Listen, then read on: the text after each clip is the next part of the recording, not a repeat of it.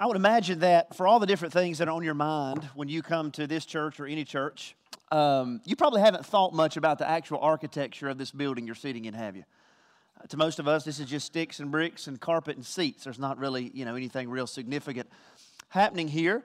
Um, this church building you're in today was designed clearly with function over form. In fact, I was talking to Brother Jimmy just the other day about this church building. When it was built, um, the church decided not to have any stained glass, not to have any chandeliers, like a lot of other churches do, because the church wanted to communicate that it's the people that make Sharon Heights special. And I love that, don't you? It's an awesome, awesome thing. But even though some ways this may be architecturally unremarkable, there are some really important things you can tell about our church by the architecture here. Uh, one of them is this large swimming pool like thing behind me called a baptistry we take it for granted that it's there. You may not even have paid attention to it, but that comes from our conviction as Baptists that if you're going to baptize people, you need to do it in a place where it's big enough for grown ups to go all the way under the water. And there are hundreds of years of thinking and teaching and, and preaching about that point.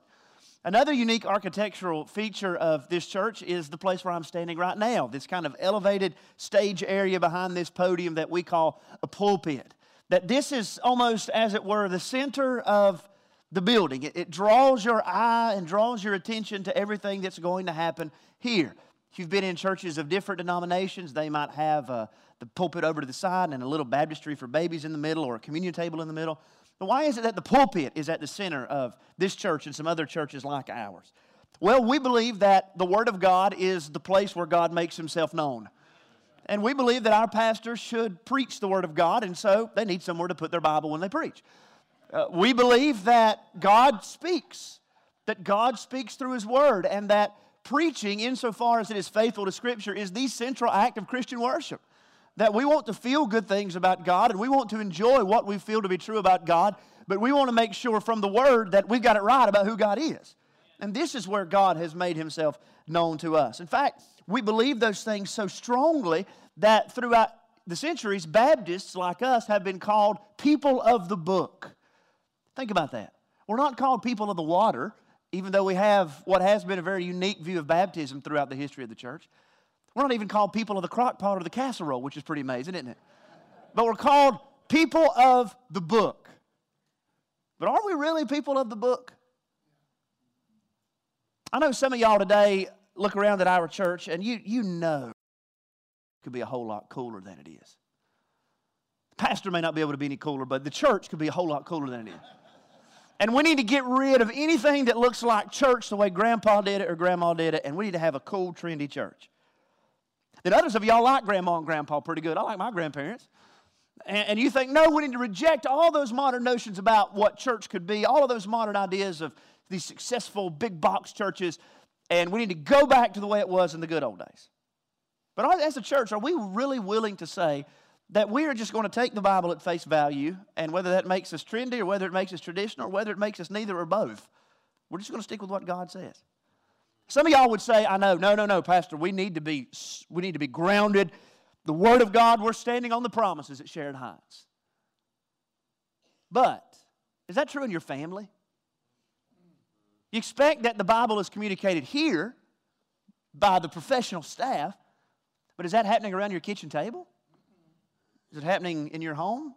Then maybe some of y'all aren't even really sure why the Bible is so important as the Word of God. I mean, wouldn't it, wouldn't it be better if God would like speak to me personally and give me a really direct message for my life? That He would just uh, come to me with some kind of internalized feeling that I knew really was God. What if, what if God did that? Wouldn't that be better? Wouldn't that make it easier for us to be the people God wanted us to be? Today, I'm going to be honest. I'm so glad that y'all are here because I get to talk to you about what is one of the most revolutionary and important ideas that I could ever tell you. We've been talking over the past few weeks about the doctrine of revelation. How does God make himself known? I'm trying to tell you that God has made himself known in creation and in conscience, but God primarily has made himself known in the person of his Son, and that this book is the means by which we know the Son who is God. And today I want to talk to you about really the sufficiency of Scripture, that the Bible is enough. Here's what I want you to take away with you as we go in a few minutes. The Bible is enough for you to know everything that God wants you to know about Him. The Bible is enough for everything that God wants you to do for Him. Everything that you need to be what God wants you to be, You're going to find it right here. And the Bible is enough. I want to show that to you in the same passage of Scripture we looked at last Lord's Day morning, 2 Timothy chapter 3 and verse 14. So if you have a Bible, I want you to turn there with me. If you don't have a Bible, we've got this copied and pasted on the screen for you. But I'd like for you to see these words, and I'd like for you to stand as we reverence and honor the Word of God while we read it today. 2 Timothy chapter 3 and verse number 14.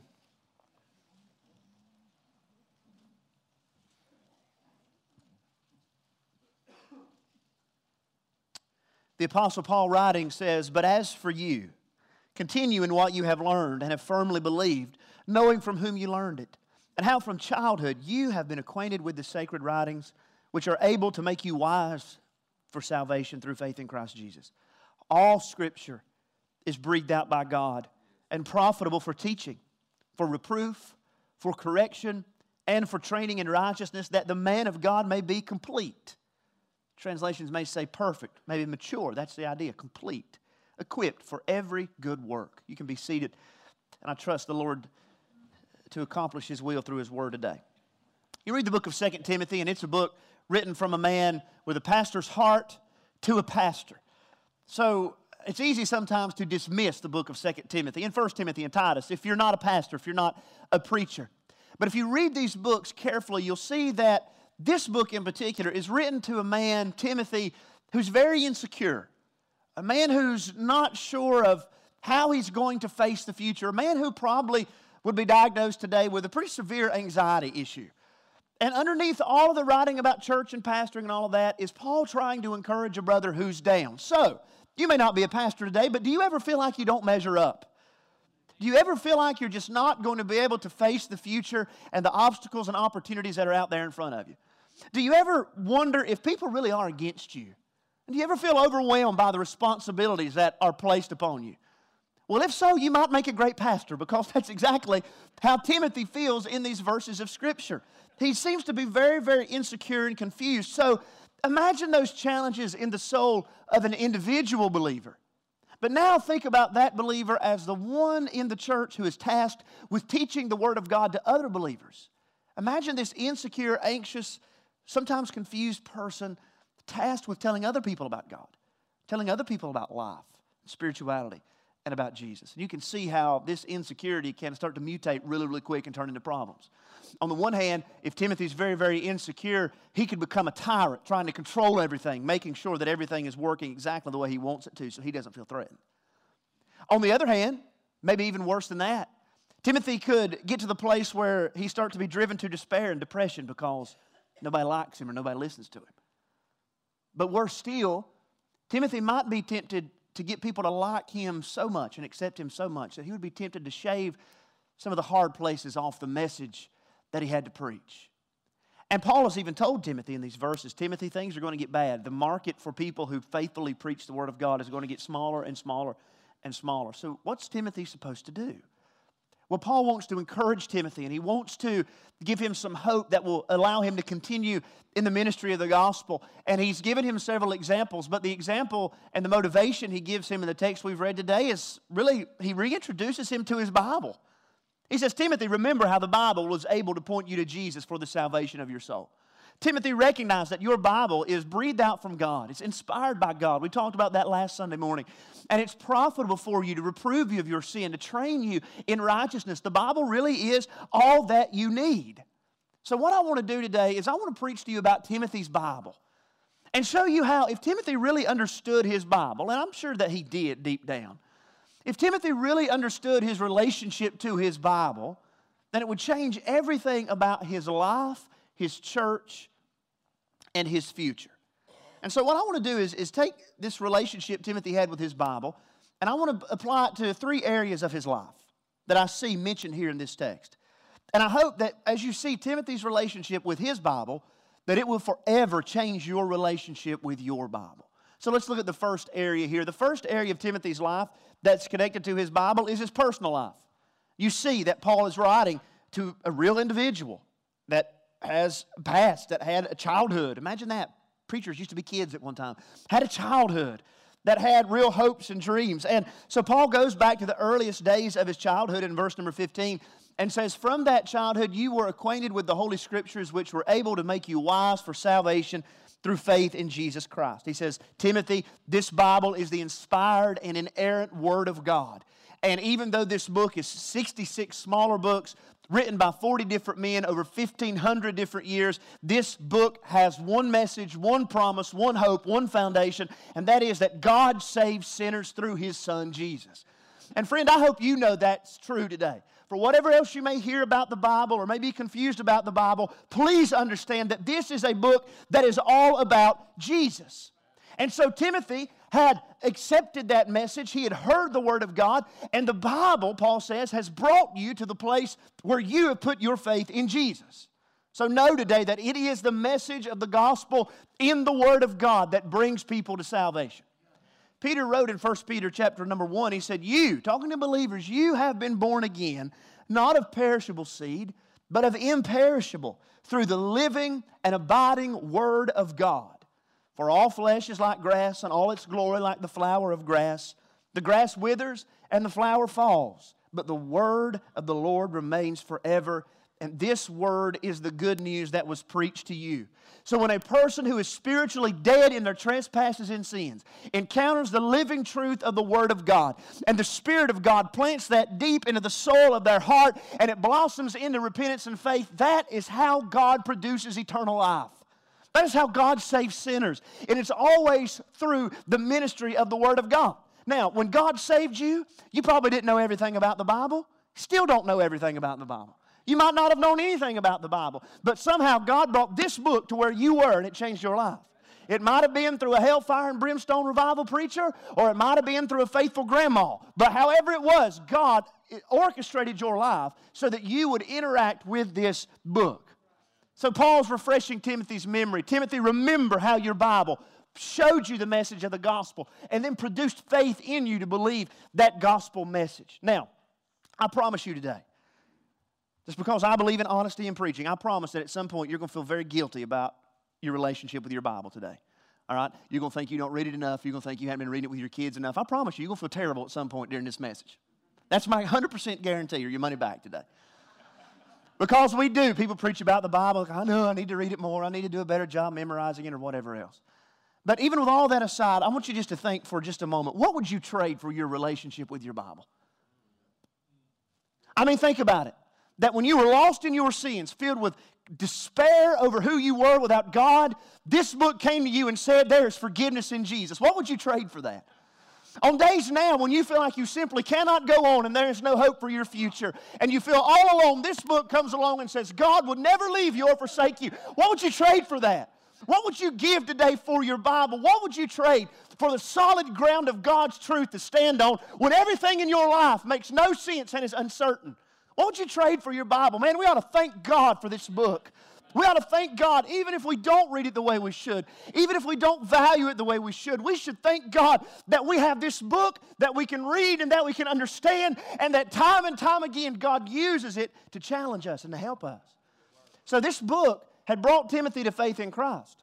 But Timothy's relationship with the Bible did not stop there because Paul says that this book is able, verse 16, profitable to continue to work in Timothy's life.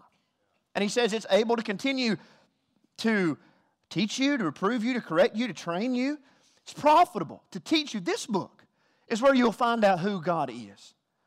This book is where you'll find out what God is like and how He wants you to live. This book, Paul says, Timothy, this will correct you. This will expose sin in your life, things that you didn't even think were really that big of a deal. You're going to find out they're a big deal to God. Things that are hidden from your view right now, God will use this book over the years of your life to show them to you and to bring you to repentance. This book is able to correct you, straighten you out, change you from the inside out. In other words, as we go through this book, as we're reproved, corrected, and trained, this book is what God uses to continue the work of salvation that begins when we put our faith in Jesus after we hear the message of this book. The Bible is what God is using to save us today. Not from hell, because that's already happened if we've repented of our sins and believed in Jesus. But God does use this book to save us from our doubt. He uses this book to save us from sins that we don't even know are in there. He uses this book to save us from our confused thinking about who He is. He uses this book to save us from our selfishness. Jesus would say it this way as he prayed on the way to the Garden of Gethsemane the night he was arrested and then tried and then crucified the next day. In John 17 17, Jesus said, praying, Sanctify them through your word. Your word is truth. This book is what God will use to expose sin to you, to reveal Jesus to you, to show you his expectation, to anchor your heart with his promises. God is still doing his saving work in you through this book. I read just this week Psalms 119. It's the longest chapter in all the Bible, the longest psalm in all the Bible. And every verse is about the writer's relationship to the Word of God.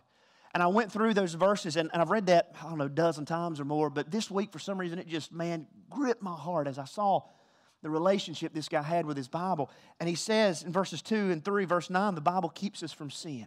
He says, verses 49 and 52, the Bible gives us hope, makes us wise. In verse 66, it sustains us in affliction, allows us to grow in knowledge, reveals the character of God, gives us strength to navigate life. And that's what Paul is saying to Timothy.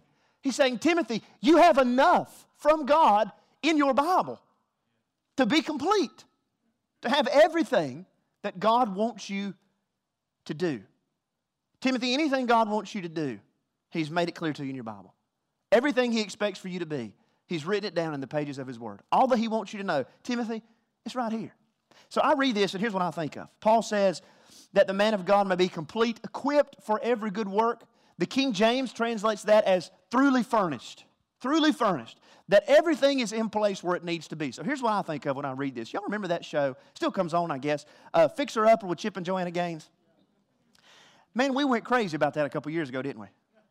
I mean, we were in the, all, all in the cold of shiplap there for a little bit, right? But you know the premise of the show, I guess, that, that, that some couple buys a house and Chip and Joanna are going to come in and, and are selling the house or whatever. And they are going to remodel this house. They're going to go in this old broke down house that's just held together by termites and asbestos. And they're going to go in and, and demo this house. And then they're going to uh, certainly going to knock down a wall and open up the kitchen. You can believe that. Then they're going to put subway tile in the kitchen. And then before it's over, they're going to come in with all of this high end looking farmhouse furnishings. And so when that couple walks into that house, man, they're stunned at the transformation that's taken place, right? You know, they pull the screen back, walk in, and they think, is this the same house that we paid for a couple months ago? And what Paul would say is, even though Paul doesn't know who Chip and Joanna Gaines are, I guess, what Paul would say is that's what God is doing in your life through His Word. That He comes in, He demos the junk through the Word. He comes in, He takes out what needs to be taken out through the Word. He comes in and refreshes what needs to be refreshed. And He comes in and furnishes every part of your life so that you can be what God wants you to be through the Word. Now, here's the problem we have we think, man, that's great. But I don't know if that's really enough. I mean, wouldn't it just be so much better if God would come to me like He did to people in the Bible, give me these signs and wonders and dreams and visions, and just come and speak to me, and I can have all these great feelings and great experiences and know directly from God about what God's going to do and all this kind of stuff? Wouldn't that be awesome? And isn't it disappointing for the preacher to get up here and say, you know, just read your Bible? I mean, there's something more Maybe you feel that way. I had a conversation with a lady in our church Wednesday night after church, and she said, Am I missing something because I don't feel like God speaks to me? And I want to say, Sister, read your Bible. God is speaking. God is speaking. But isn't that like disappointing, man? Isn't there something we're missing? Well, let me just tell you what you have in the Bible. Let me just tell you. I know we read about Isaiah and Elijah, you know, praying fire down from heaven, Elisha calling she bears out of the woods. All these miracles, we think, man, we're missing out on this. But let me tell you something you have in your Bible that they didn't have. Can I tell you something that you have today that nobody in the Bible, nobody in the Bible had. You have the whole Bible. None of them held a completed Bible in their hands. And none of those guys, at least in the Old Testament, none of them even knew the name of Jesus. And yet here we are with this book thinking, Lord, I wish you'd do a little bit more. Folks, you don't need God to tell you anything more.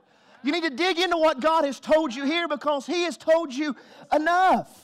You have more clarity today about who God is. You have more clarity about what God is like. You have more clarity about God's purposes in the world and His expectations for your life. You have the full story. So that on days when you feel like you simply cannot go on and you think, Lord, I wish there was a word from you, you have that word that God says to you in black ink on white paper that He will supply all of your needs according to His riches and glory when you feel like you are all alone and you're trying to pray and it feels like God is not there. He's told you that He would never leave you nor forsake you. On days when you feel like, Lord, I don't know if you love me, I don't know if I'm good enough for you, He's told you that His love for you at the cross of Jesus. And on the last day of life, when you close your eyes in death and go to a home in heaven, He has promised you in this book that His goodness and His mercy will follow you all the days of your life, and He will shepherd you through the last valley as you go to dwell in the house of the Lord forever. The Bible is enough. It's enough. So, read your Bible. Now, I know, I know you think I'm joking, but I'm really not. Read your Bible. But you think, okay, where do I start? Maybe I'm just now at the point where my faith is my faith and not my parents' faith or my grandparents' faith. I'm just now starting to walk with Jesus for myself. I don't know how to go through the Bible. Or maybe just the idea of sitting down in front of a book that's not a television, and there's no pictures in this, but a bunch of maps of places I'm never going to go. You think, I can't read, I just can't do that. Well, if you have a bulletin today, there's supposed to be in that bulletin, there it is. What is my favorite Bible reading plan ever that I've ever used? And what it will give you are five passages to read every week. So you get two days off in the week. Isn't that amazing? You get five passages to read every week, but you also get a couple of memory verses that go along with the passages that you've read. So here's what you do you can take this and you can start and read through it. I know we're in February and you think, well, I got to wait till January to start reading through the Bible. No, you don't. Week one, week one can be today. Week one can be today. And here's what you do you find somebody in the church that you're friends with, that you text back and forth with, that you have a good relationship with. You go to them with this and you say, we're reading the Bible together starting this year. Starting today. Tomorrow, you have to read Genesis 1 and 2. That's where you are. Is that will help you stay accountable to that person. And so on days when you blow it and you say, man, I forgot to read, or this week I didn't memorize those verses, then you can depend upon them to keep you honest. And that way, on days when they blow it, or weeks when they blow it, you can judge them for not being as spiritual as you are, like a good Baptist. But this way, you can go to people and you can say, let's go through the Word of God together. Read it, memorize it, and know it because it is enough. So, Paul reminds Timothy of what the Word of God does in his personal life. But he also reminds Timothy of what his Bible does in his church life. Remember that Timothy is an individual Christian. He's got his own struggles and challenges and sins, but he's also a pastor. So he's tasked with preaching this book to other people. And that maybe wasn't always easy. Because Timothy has been told and will be told, he's been told already in chapter 3, he will be told in chapter 4, that eventually people are going to have what Paul calls itching ears. You ever have an itch way down inside your ear that you can't scratch? You do anything to satisfy it. Paul says, Timothy, people are going to have that kind of an itch for error, and they're going to crave it so much that they will do everything that they can to find people to satisfy that. Timothy, it's going to be hard to continue to preach the word, but what other message do you have? So, what's Timothy supposed to do? He's supposed to commit to preaching the word of God, Paul says in chapter 4, whether it's in season or out of season. He said, even if you've already reached your limit for the season, Timothy, you keep preaching it. Why? Because what else is there? So let me talk to you about Timothy's relationship to his Bible as a pastor, and let's talk about our church. I'm just go ahead and just I believe it's true. Everything that God wants to do at Sharon Heights Baptist Church, He's going to do everything. The Word, Paul said, here, the Word is the means that God uses to bring people to faith in Jesus. The Word is the tool that God uses to shape people as they grow to maturity in Jesus. Over and over again in Scripture, you see that God uses His Word to form a people. Read Genesis chapter 12. The Bible says that God had said to Abraham, Get from your country and go to the place I will show you. Imagine poor old Ezekiel in the book of Ezekiel standing up before that valley of dry bones, and the Lord says, Son of man, can these bones live? And Ezekiel says, Lord, you know. Lord, I don't know, but you know. And then he preaches the word of God. God to those dry bones. God begins to blow across that valley, and life comes where death was. God will do what he wants to do at Sharon Heights through his word. Now, I believe today that the challenge to churches like ours is not that we have any problem believing in the authority of Scripture. It's not that we have any problem believing in the purity of Scripture. Our problem, I really think, a lot of sufficiency of Scripture. Do we believe that the Bible is enough? Do we believe that the Bible is sufficient to meet the needs of people that come in this place? Do we really believe that people need nothing more, nothing less, and nothing else than the message of this book, rightly divided and then rightly applied? Would we stick to that? Even if the old folks get mad and the young people quit coming, would we stick to that? Because there really is a temptation that we have in a lot of churches today to make things so marketable and so user friendly and so gimmicky that we'll do anything necessary just to get people to come. And we say that we're reaching people, but we're not reaching them with much of anything. So, folks, I'll just tell you, I'm not real bright. I'm not a marketing genius. But I do know that the bearded lady at the fair, she draws a crowd too. We're, not, we're trying to do something different than merely have a crowd. We want to see God do something in people's lives, not merely have a bunch of people. Now, if God chooses to do that in a bunch of people at one time, praise God. If He doesn't, then that's okay. Just the other week, Amy showed me a, uh, an Instagram video of a church uh, back in our area back home that they had this thing on Wednesday night to where if they had so many children come to their children's ministry, then one of their children's volunteer leaders would swallow a live goldfish. This is the, this is the draw to get people to come to church. I told Amy she needed to report them to PETA. I was like, just tag PETA in that post. See what happens.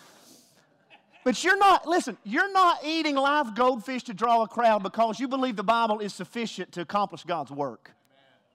Amen. Thank you, brother. I appreciate that. Let me just back up and say, you don't have to worry about your pastor doing that, I promise. I don't like sushi that much. But then again, Sometimes some of you are like, that's right, bless God, preacher, those churches and their trends and all that stuff. We need to go back to the way it used to be. Go back to the old timey traditional way. Well, a lot of the traditions that we have in churches, they have a whole lot more to do with culture and sentiment than they do scripture. Traditions are wonderful things insofar as they help us to understand the Word of God more clearly, but they do not have more authority over us than the Word of God. Jesus dealt with that in Matthew chapter number 15 talking to the Pharisees, he said, You hypocrites, Isaiah said about you that you honor me with your lips, but your heart is far from me. And then he said, In vain they do worship me, teaching as doctrines the commandments of men. He says, You've elevated your tradition above the word of God, so that when God speaks to his word, you don't hear it because you think you've already heard what God said. And there are a lot of people in churches like ours this morning that really don't know the difference between what God has said and what somebody told them God said. And we need to be careful about that. And so we get super offended when things are taught from the Bible that are new or that are different or that have been ignored by previous generations of Christians for whatever reason.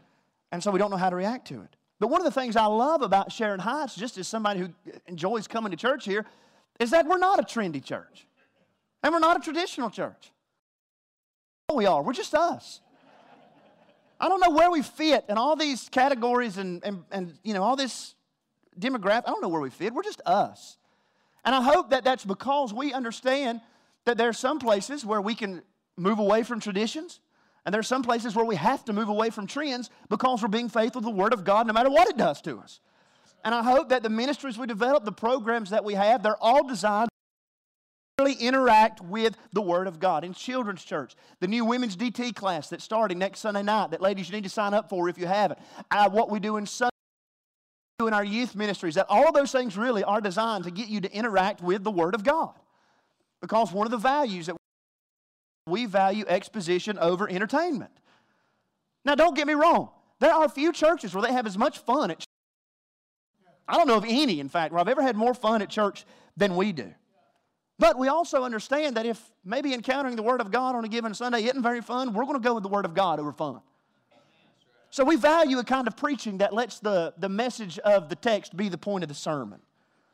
We really believe that God is not silent, that He has something to say from His Word that's going to touch every person's deepest needs, that's going to get to their biggest fears, that's going to touch on their biggest hopes and their biggest dreams, and ultimately is going to meet them at the point of their greatest need, which is the need of a Savior. So if you want entertainment, I hope you have a good time here, but that's not what we're here to do. I mean, if you want entertainment, listen, this week BJCC has Luke Combs, Marvel action heroes, and they're having a car show next weekend. They've got you covered. But that's not, we're not here to do what they are doing. We're here to preach the Word of God. And if you are a visitor here with us today, trying to scope us out and see what they do at Sharon Heights and see if our church, you know, is a right fit and checks all of your boxes and all of that kind of stuff, I hope you understand this really is what we believe. It's really the kind of church that we want to be. And if, if that's what you're looking for, then we want to serve you and help you and be a part of your journey if that's God's will. But even if, if this is not where God wants you, uh, I would just take this opportunity to tell you that you shouldn't settle for traditions or trends. That you may find a church, you know, where their organ player, bless her heart, she plays like she's got a broke arm. And the youth ministry is nothing but a rusty old basketball hoop nailed to the side of the steeple. But if those people are preaching the gospel from the Word of God to you, you should love them, support them, be there through thick and thin, and help them and go with them. Because if you need nothing else from God other than what He said in His Word about who you are, about who He is, about what He wants you to know and what He wants you to do, then don't settle for a church that's easily distracted from the clear mission of proclaiming the Word of God. And if you want that here, and I pray that you do, then here's what you do you show up when the Word of God's going to be preached. You make it a point to come ready to listen. If listening well means you take notes, you take notes.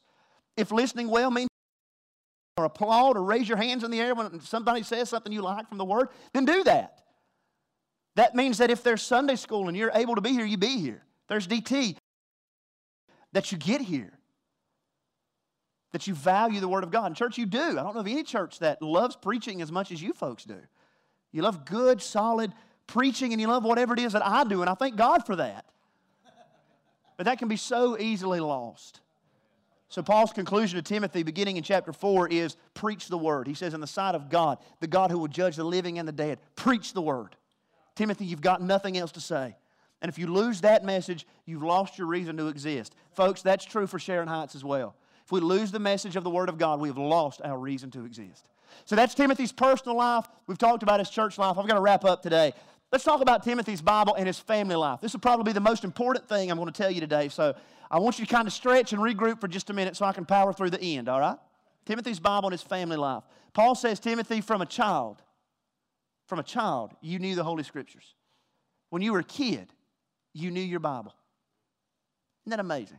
Timothy didn't just grow up in a home with a Bible, he grew up in the Bible. And we know from what Paul wrote in 2 Timothy chapter 1 verse 5 that this is because of the influence of his mother Eunice and his grandmother Lois. That he had two generations of godly women in his life who made it a point to get that baby into the Word of God.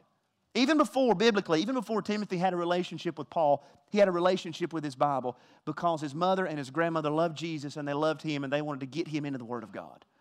Now, we don't know about Timothy's father. He might not have been living, he may not have been in the home.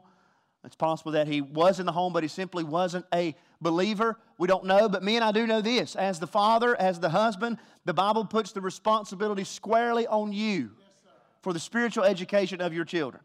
Ephesians chapter 6 and verse number 4. And we get all, tired, we get all fired up about preaching the Word of God a minute ago, don't we? Well, here's the Word of God Fathers, do not provoke your children to anger, but bring them up in the discipline and instruction of the Lord. Thank you, Lord, for speaking to us today. Men, there is no single greater indicator of your child's future spiritual well being than your relationship to God, your relationship to the child, and your relationship with God being brought into your relationship with that child. That's the number one indicator of whether or not. But, ladies, I know it's not that way in every home. And I know, ladies, grandparents, some of y'all are doing the best you can. I want to tell you something. It paid off for Timothy. You keep sowing the seed of the word in them. Whether dad's around, if dad's not around, or if dad just doesn't care and doesn't do what he ought to do, you keep giving them the word. Mom, grandma, grandpa, pawpaw, whoever you are, keep giving them the word. But I love that Timothy grew up in a home where they valued the Word of God. Timothy grew up in a home where a Bible was not just a prop that everybody had to find on Sunday morning before they went to church.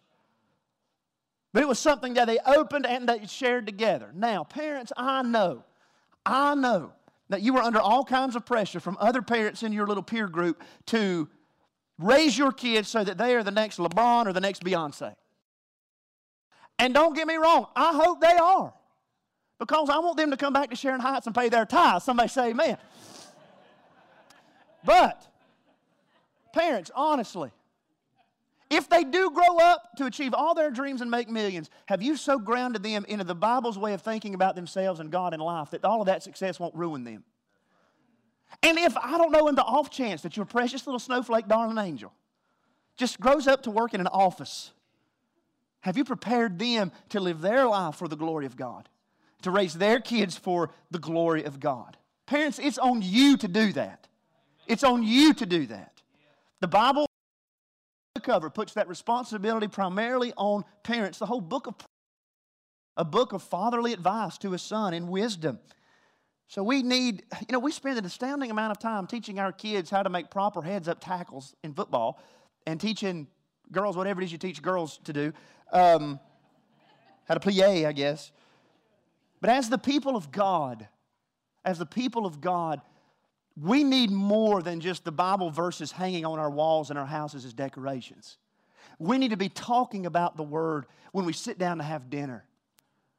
We need husbands and fathers who are able to say, Here's what the Word of God has been saying to me. Here's how the Word of God has been ministering in my life. Here's how the Word of God has been changing me.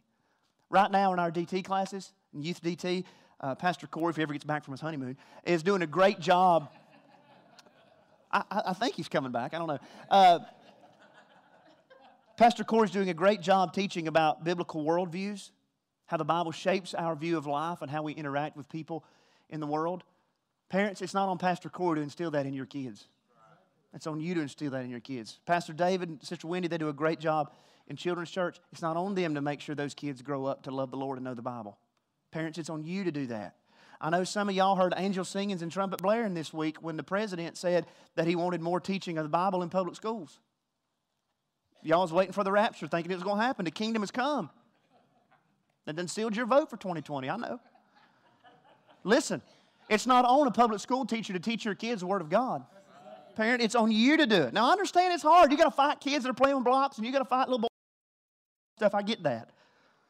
And I say, just to be honest with you, this is an area where I have failed in many ways, particularly as a husband to shepherd my wife in the Word of God. But we had to start somewhere. So here's what, you, here's what needs to happen today, honestly, as we prepare to finish up. What needs to happen is there need to be some men in this church who are man enough to go to their wives and say, honey, I have failed to be the spiritual leader of our home who's taken you in the Word of God. For too long, I've put that on this one at church or that one at church or whoever else. I farmed you out to Bible teachers and Bible studies instead of being the faithful leader in our home. Guys, be careful doing that. That might kill her if you went to her and said that. So just be careful. It would be good for parents to sit down with their children at lunch and say to them, Kids, we repent to you because we've sinned against you by not instructing you in the Word of God. And it would be good for you to start to make inroads in this area. So I brought a couple resources today. Now, these are mine, you can't have them. A couple things that I've come across recently. One, this is called the Family Worship Bible Guide. It's not really a great title, but it kind of lets you know what it is, doesn't it? That has every chapter of the Bible. It'll have a couple paragraphs for you to have conversation with your kids. You read that chapter, then you go through, there's some questions that you can ask. Family Worship Bible Guide by Reformation Heritage Books, I think, but you want information, I can get you that. This one is something we've been going through with our daughter, the Jesus Storybook Bible. Now, all she knows is that there are colorful pictures and pages she can rip out of the book. That's all she knows. But the content of this is so good that I'm just going to start preaching it on Sunday mornings, honestly. It's that biblically sound and that gospel centered, and it would make a great addition to your home if you got kids that like to read. And if they don't, they need to read the Word. It's a good place to get them in it when they're maybe too small to get there completely. Otherwise. What you're teaching your kids is this church stuff is important. The Bible stuff is important on Sunday mornings when people are watching. But it really doesn't matter. It really doesn't matter in our most important relationships of life. And I hope that we're at the point where we're sick of that kind of hypocritical, externalized Christianity. And we say, I want this to make a difference in my children, my marriage, every area of life. As a pastor of a Baptist church, all my life I've heard people say that we need revival. I've preached that. I've got those sermons stowed away. We need revival, need revival, need revival. I know what we mean when we. I think if we would have churches that would commit to ministering faithfully in the Word of God, if we would have parents that would commit to raising their children at home, being grounded in the Word of God, husbands and wives going through the Word of God together, and individuals soaking in the Word of God, letting it change our lives, then we would have the revival that we need. So honestly, I don't know so much we need to revival. We just need to read the Bible again. That's what we need to do. Honestly, that's what we need to do. So how many of you would honestly admit today, you know, my relationship with the Bible really is not or what I want it to be. I don't have a life giving, soul enriching relationship with the Word of God, but I want that. Would it be good to come today and say, Lord, sometimes it's just not there, but I want it to be there. Feed me in the pasture of the Word. Maybe it'd be good for you to come and pray for our church. Say, Lord, don't ever let us deviate from the mission and the message of this book. And it'll be great if husbands will grab their wives by the hands. Parents will grab children if they're in the hand. Go and say, We want our family to be built on the regular interaction of the Word of God. We're standing to get together today. Our musicians are coming. And that's the invitation. It's simple. Just to say, Lord, I want to believe and live and trust that the Word of God really is enough. And I want it to do its work in me, in my church, and in my family. If you need to come today, the altar's open. Some are already slipping out. I'd encourage others to do so. You say, Preacher, if I come to the altar, people are going to know I hadn't read my Bible this week. Well, hey, we're all human. All right? Nobody's going to judge you because they might not have read it either. But it doesn't have to be a dry and an empty relationship, but it can be life sustaining. Some are praying. If you need to come, the altar's open.